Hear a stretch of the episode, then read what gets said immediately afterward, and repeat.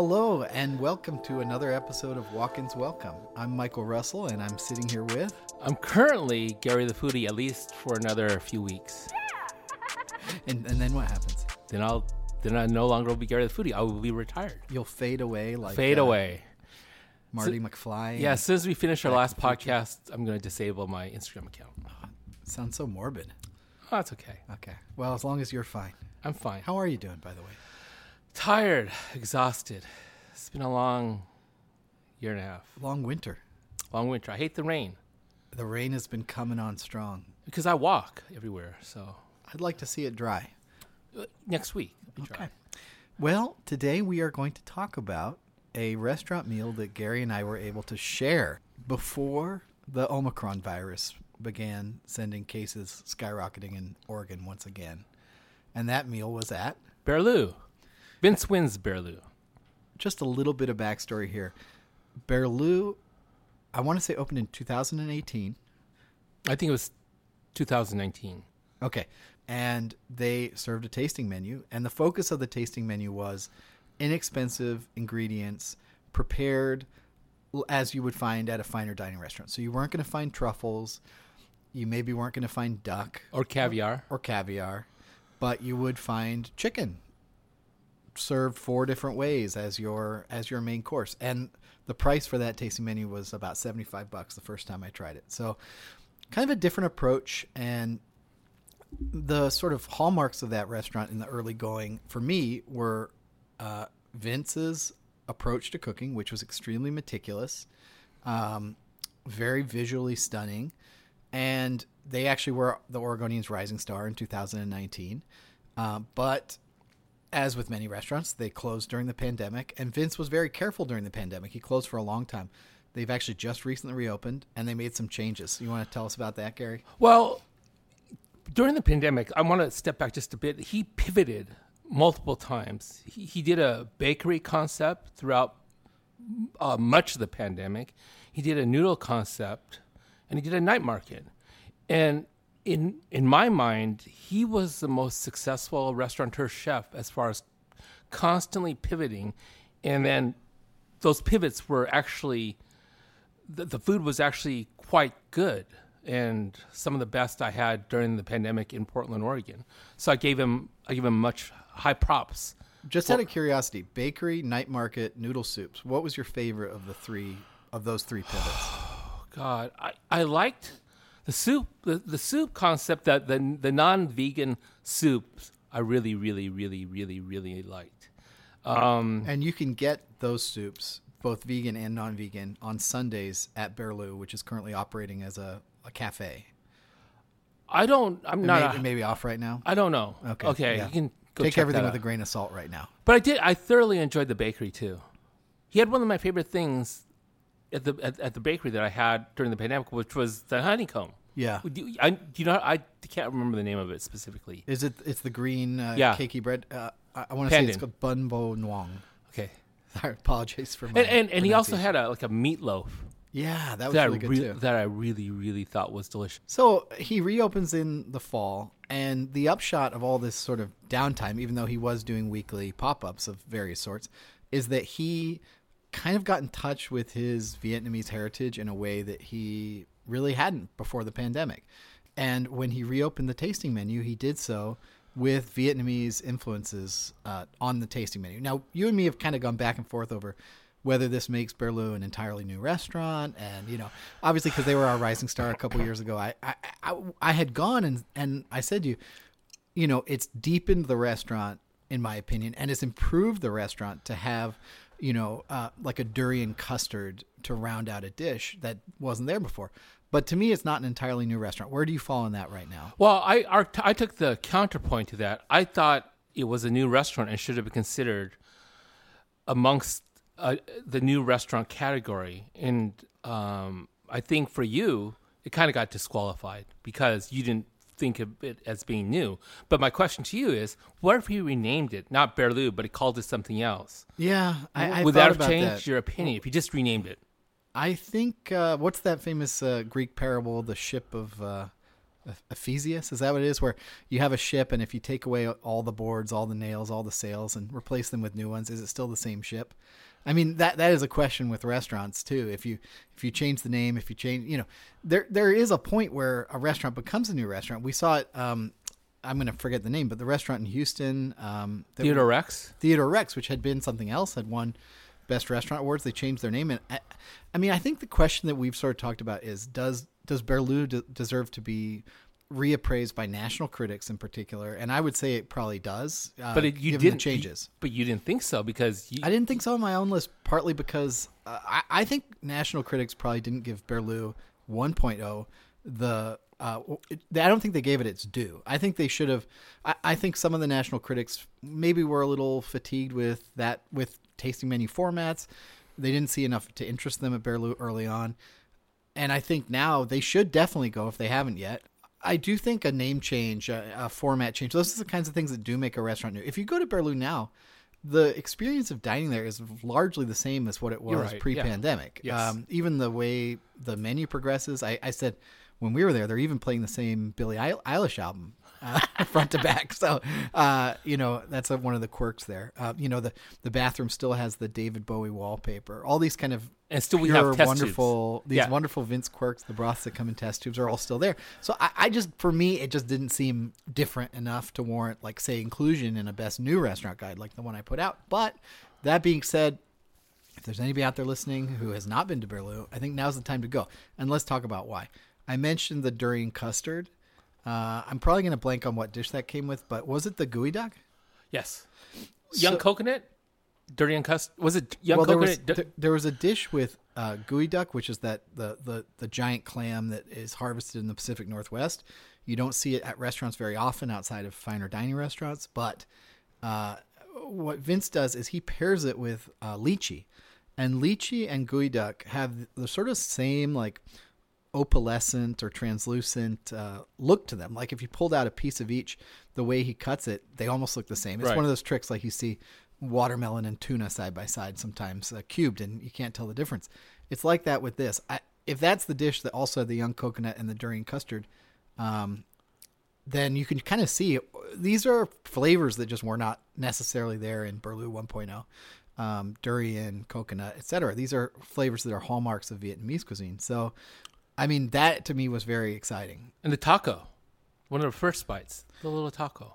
Yes, the taco, which was his ver- version of banh xeo dish that it looks like an omelet, but it's actually eggless. And uh, he makes it a little crispier than I've had it at Portland restaurants, at least, where it can be quite juicy and I don't know if fluffy is the right word, but um, anyway, you take this omelet looking thing, you wrap it up with lettuce, you put herbs in it. It's totally delicious. He sort of makes it for you.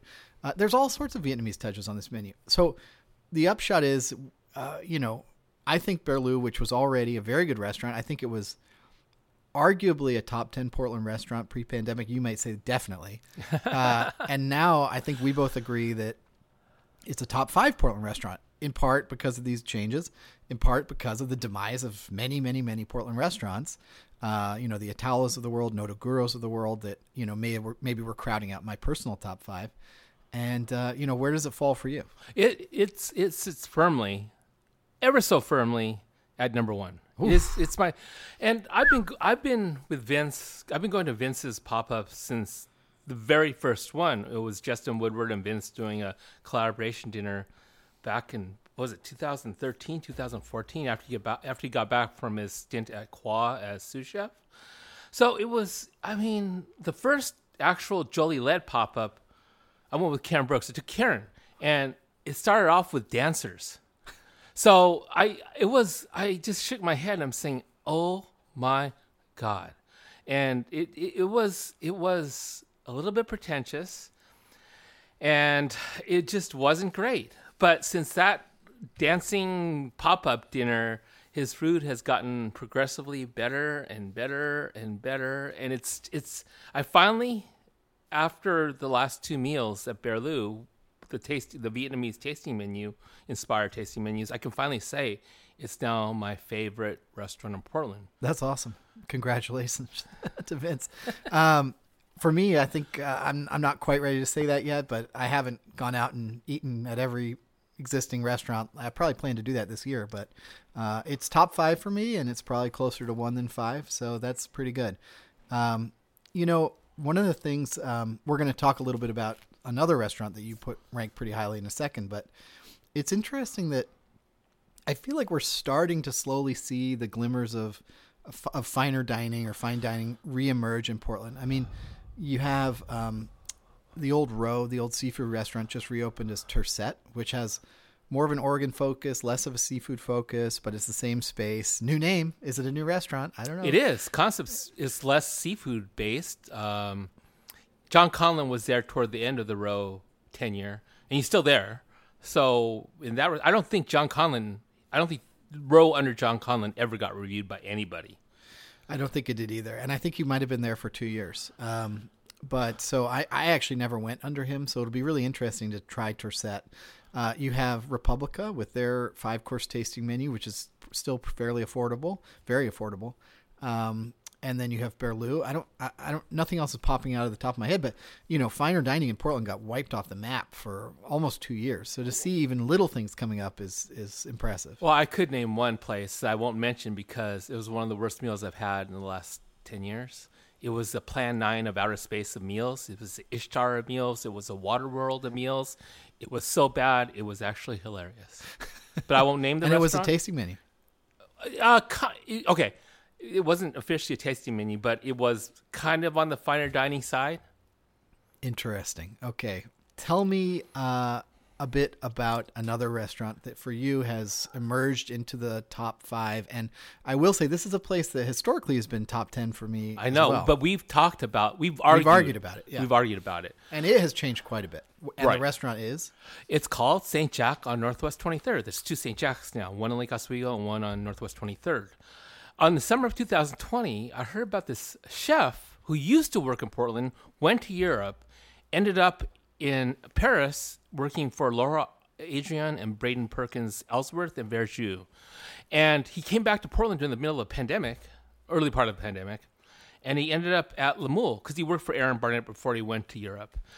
And La Moule being the muscle focused sister restaurant of St. Jack. Right, and uh, he, I, I, I had the, one of the first things I had that the first meal at La Moule under John Dennison, the chef, was a pate en croûte, which I thought, holy crap, this is really fantastic. And we talked. He came out. We talked for a while, and he said, "I want to do a pithivier, Gary." I said, "Are you are you to do? Are you really going to try a pithivier, which is like a it's a puff pastry filled with usually like game, foie gras. You, I, I don't know if I've ever seen it in Portland. I've had it in Paris. I've had it in Hong Kong. Joshua Skenes as Three Michelin Stars Saison did a pithivier, I think, once. Um, so I thought, okay, How just- did uh, how did his uh, rank against those ones? well, I, I he, he he served it to me at La Moule, and I I thought it was it, it, it was I thought it was incredibly competent. And then he moved. Then we had you know the uh, COVID flared up again last winter, and he ended up moving to from La Moule to another Aaron Barnett restaurant, St. Jack. And so when he moved there, you and I went in March, and he had just they just reopened, I think, for indoor dining. I think, and John had kind of there, it was a transition period between Aaron's menu and John's menu, but we tried a few things. I don't. We didn't have the Pithivier because it wasn't on the menu then, was it? No, I mean we had a really interesting new version of the steak tartare. We had, uh, I think I also was on my burger crawl right then, so I tried their smash burger. And we had a pate en croûte. We did have the pate en We croûte. had a chocolate tart. That was still on the menu. That's lovely. Yeah, and uh, a few weeks or uh, no, a few months later, he put the Pithivier on the Saint Jack menu, and it was it was actually fantastic. Have you had it yet? Not yet. No. Oh, really? Yeah, I know that's one of your dishes of the year. Well, it's hard because he would have like three or four of them. Right. So if you miss out, you miss out. I've had the pate Oh no, I'm sorry. three or four He, he has like three or four of my favorite dishes. In, in oh, Portland. I see. Okay. Yeah. Right. Right. Right. Uh, What do you think of Saint Jack now? I think it's been pretty amazing to see where they're going. I mean, the t- behind the scenes, I've talked to Aaron Barnett a lot over the years, and for at least five years, four or five years, he's been talking about wanting to take Saint Jack, which opened as sort of a, a homage to this type of restaurant in Lyon called the Bouchon. And the Bouchon, in my understanding, is you know a place where you go. There's a lot of wine.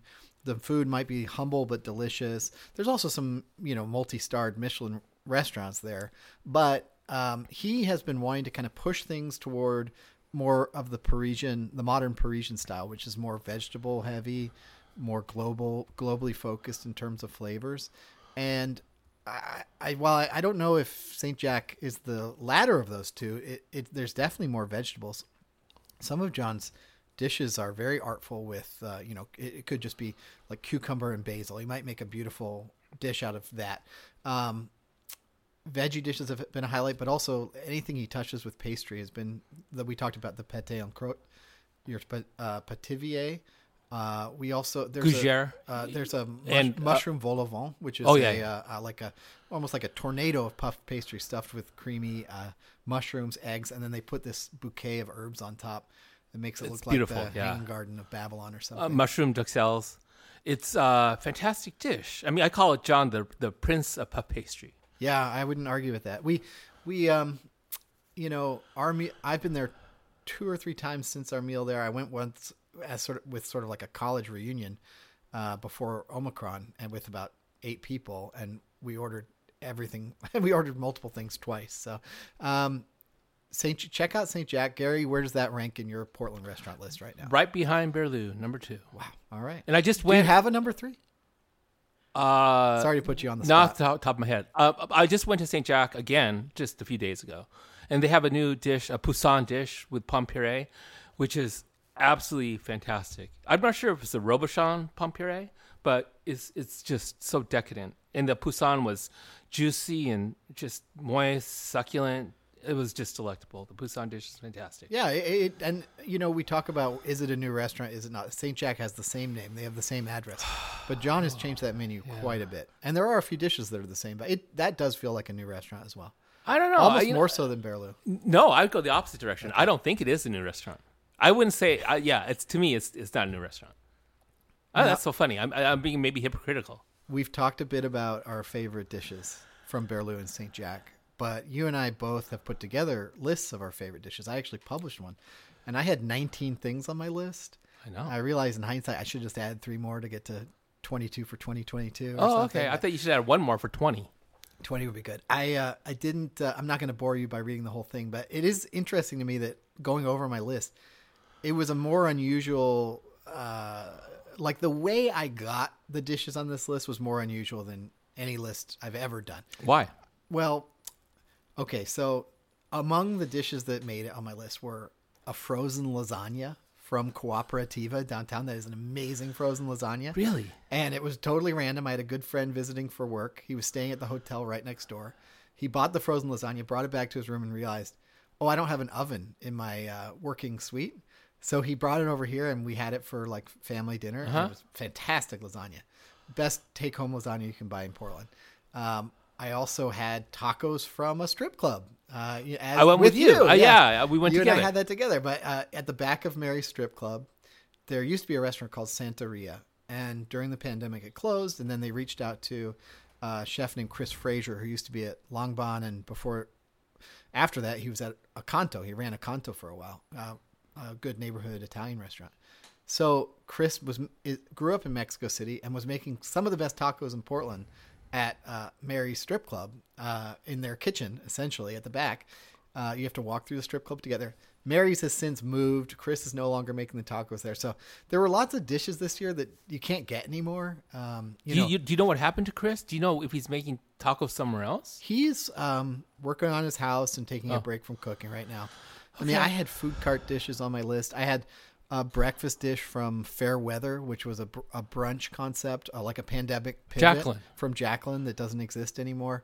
Uh, I What was your dish? I'm sorry, I I, I, I forgot what that. It was the yeasted waffles, but there were three or four things. I Oh, I lo- picked. yeah, I loved my, the brunch at Fairweather too. That was the best brunch in Portland when it. I do agree with you Uh, totally. Um, and hopefully they can bring it back. I also put ramen from uh, Yoshi. Eam chef Colin Yoshimoto, and that's another dish that it, it's unlike anything before because that was something he was, uh, you know, putting on Instagram, and you know, I got a text from our mutual friend Joe Wynn, who said, "Hey, uh, can I drop off some noodles for you?" And I said, "Well, can I pay for them?" And they said, "Yeah." He said, "Yeah, Venmo, uh, Venmo Colin." I said, "Okay." And then I get noodles dropped off at my door. And Uh, I and I I did have the ramen. I had Colin's ramen, ramen at a pop up that he did with Diane Lam at Sunshine Noodles. So I don't. I had it before you, and I don't know if I told you. I thought it was the best ramen I'd had in Portland. Yeah, I think it. I think it is. Uh, I'd agree with that. Um, you know, I, I put a dish from Gregor Gourdet from his pop up uh, Kann Winter Village, which I, was a meal I had inside of a yurt in the middle of winter uh, last year. So yeah, it was a very unusual year for um,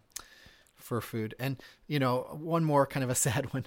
Uh, during the pandemic, Ken's Artisan Pizza was doing these 18 inch pies. And I've always been a huge Apizza Scholls guy. I still am. They're the best pizzeria in Portland. But during the pandemic, those pizzas coming out of Ken's oven, those 18 inch pies, were the best pizza in Portland. And unfortunately, Ken recently uh, sold the restaurant. Uh, they're not doing the 18 inch pies anymore. They, they stopped when they reopened their dining room in July. But um, yeah, those were fantastic if you got to try them. But they were the checkerboard pizza pizzas, right? Effectively, yeah, but done in a wood fired oven. Okay. Checkerboard being Ken's uh, downtown restaurant, which he And that was a deck oven. it was. Yeah. Okay. Okay. What Uh, else? What else? Uh, you want to tell me some of your best dishes? Well, the thing is, uh, John Dennison from St. Jack, I could had a few dishes that I thought were that could be in my top ten. One was the one was haricot vert, one was the pithivier, um, and the other was the pate en croûte.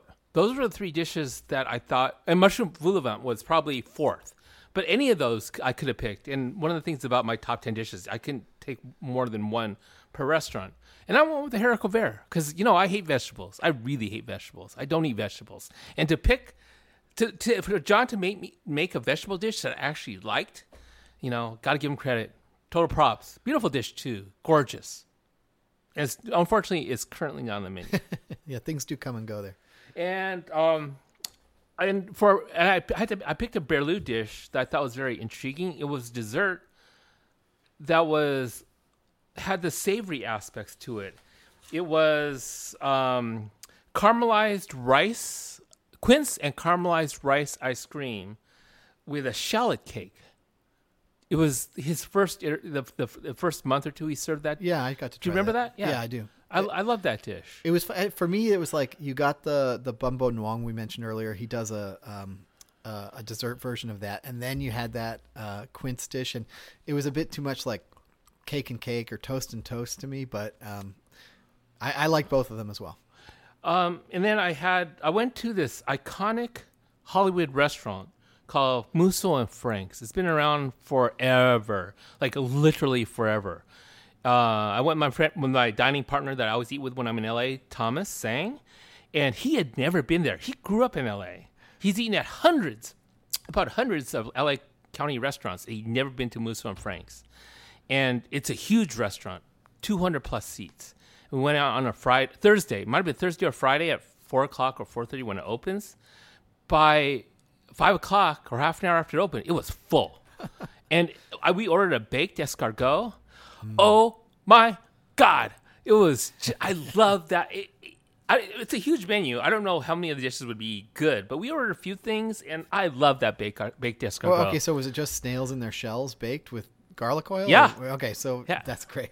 It was, it was so simple, but oh my god, it was so much fun. it was just, it was so, it felt like I was in the 1950s. and I think I had a martini uh, that night. I'm pretty sure I did have a martini that night. Nice throwback. And it was, it, it was absolutely packed. Good for, good, good for Musso and Frank's. There are places like that in LA. Some of them, I, I still need to go. Some, some of those places like Dantana. But um, yeah, um, love that dish. And then I went to th- th- there's this um, Asian chef in San Francisco named Alex Hong. He opened an Italian restaurant called Sorrel. I've got a few times, and That's a nice name. yeah, and he he got his Michelin star in his very early 30s or late 20s, and I love pasta. I mean, I I, I really love pasta, and he did a, a caramelle with lobster that I thought was one of the 10 best dishes, not one of the top five dishes that I've had this year. Again, it's I did an Instagram post of my top 10 favorite dishes. So if you're interested, as long as we're doing this podcast, my Instagram will be up because I got to use my Instagram to, po- to promote this this podcast. But yeah, I mean, check out my top 10 um, dishes. But man, I love that dish too. Alex Hong does a fantastic, um, stellar job with pasta. He's the pasta guy. He's Asian. Um, you mentioned uh, St. Jack. You mentioned snails, and I had a dish from St. Jack on my best dishes list. Uh, that was the lamb gascoigne, which comes with escargot. And you were asking me before we started why I picked it, and it, I think it was St. Jack and a few of the other restaurants on my that I picked dishes from. It's just hard. Sometimes you have meals where there's five or six things that are great, and that could go on one of these lists. And I just really loved the way they treated the lamb. You know, it was served. Um, it was like a, a, a, sliced roast, so it looked a bit like prime rib, like really perfectly cooked uh, prime rib. But it was lamb uh, with some uh, root veg and the escargot on the side and a great sauce. And you know, I wondered a bit if it was just a bit too much like old Saint Jack for right to celebrate the new. And you know, that, I may be guilty of that, but it's something we enjoyed a lot and John was there and made it, so I will. Uh, I, am not. I'm not privy to the internal details of whether he added the escargot or you know whether they've ever served it before, actually. But uh, it was just something I loved. Yeah, I mean, there's like I said, like you know, I said earlier, it's just hard. There's so many options at uh, you know under John to to select. That's really, you know, that could that's uh, worthy. I'm about before Berlou reopened. You were calling St. Jack the best restaurant in Portland. So yeah. I mean, I think that I think that if you haven't been back in the past couple years and you're looking for a place to go on a date, uh, maybe in a month after the Omicron spike is over, uh, that's definitely the spot. And he has a new dessert in île flottante Ooh. that I thought was well executed. So go oh. try the île flottante. Okay, I will. Uh, what else, buddy? We're we're uh, you wanted to talk about your favorite podcasts right now. Should we yeah. do our little post our post podcast guide to podcasts here? I like I I'm Gary the sports guy now. So I I mean I've always been Gary the sports guy. I love sports. I know you love sports. So I listen to a lot of sports podcasts. Like every day that well Monday through Thursday, Dan Le Batard and Stugotz have their podcasts that last a few hours. So that takes up a lot of my when I walk, I listen to you know it's podcasts. So sure. they take up a lot of my day listening to Le Batard and Stugotz, Mina Kimes uh, Zach Lowe and his Lowe Post, Brian Windhorst, um, ESPN FC, the soccer podcast. I mean, these um, Pro Football Focus has a first draft uh, podcast that I listen to because I love the NFL draft. Um, yeah, there's just so many sports sports podcast. The, the Le one, Dan Le Batard, is it just their show that they then record and then put out as a podcast?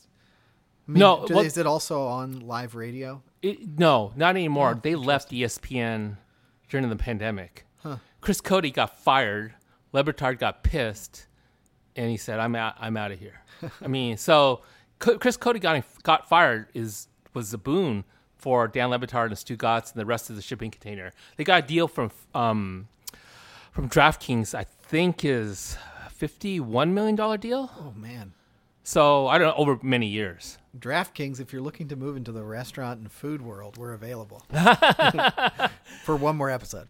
Um, so yeah, um, Le is doing what he wants to do. He's not being muzzled by ESPN. Oh, good. So it's I'm glad it's, to hear that. So he it's, it's he does some controversial stuff, but I, I love as two gods.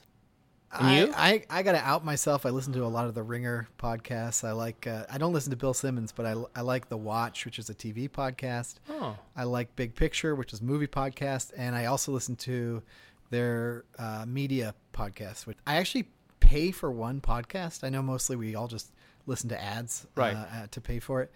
The one podcast I pay for is a former Portland uh, basketball writer named Ben Golliver has a pod called Greatest of All Talk and I pay five bucks a month uh, to hear it because I, I, like uh, the way him and his co-host Andrew Sharp talk about basketball.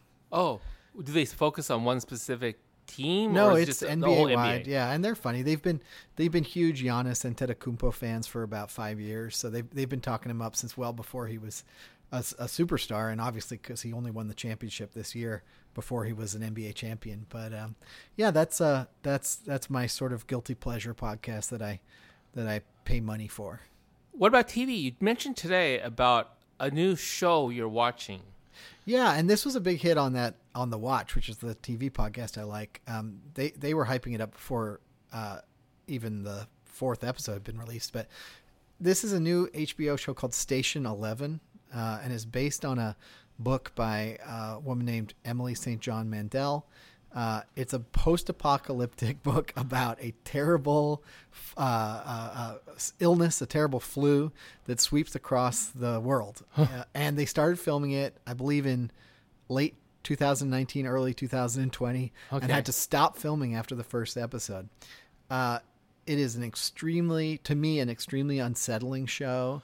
Uh, uh, it's got some magical realist elements. There's a, a, comic book that people read in the in the show or the book that seems to hold prophecies about the future, um, and that is also called Station Eleven. And people read it religiously. Um, uh, the people who have access to it. I am watching this show as religiously as people watch the comic book. It's uh, really disturbing to see a show about um, a pandemic. This pandemic is is far far worse than the one we're living through. Is it, it a bleak show, a depressing show? It's both bleak and hopeful and extremely unsettling. I mean, in this show, I think 99 plus percent of the world dies. So uh, it comes from some of the same people who worked on the show The Leftovers, um, which has roots in Lost, the show about the people stuck on the island. Is Leftovers good? I've heard of that. Leftovers is very, very good. Okay. Yeah, it's a great show. Um, and this is better than leftovers. I, I like the leftovers, but I, this just fits more in my. I, I like post-apocalyptic stories, um, and uh, um, uh, Mackenzie Davis is the star. She was in a show called *Halt and Catch Fire*, I believe. I don't know if you're familiar with that. No. Um, the acting on this is is uh, uh, uh, just stupendous, and I highly recommend it. There's three episodes left. Two more drop on uh, Thursday the sixth, and then the final episode will drop a week after that. I just it's hard for me to watch really bleak and depressing uh, TV shows or movies right now. I mean, for the last year and a half, as long as the pandemic's been going on. So I tend to I try to focus on more funny shows. Like I've been watching the newest year, uh, the newest season of Curb Your Enthusiasm. Oh, it's great! Yeah. And always great. It's always sunny in Philadelphia. Just finished up their six episode season. We haven't done. They haven't done any. I mean, this is the first season in a few years, I think. And uh, what else have I watched? Anything kind of you know something that's more uplifting. I, I, saw a movie. I bought. I spent nineteen dollars and ninety nine cents on a movie last night. I, I guess I purchased it on Comcast, and it's Ghostbusters Afterlife.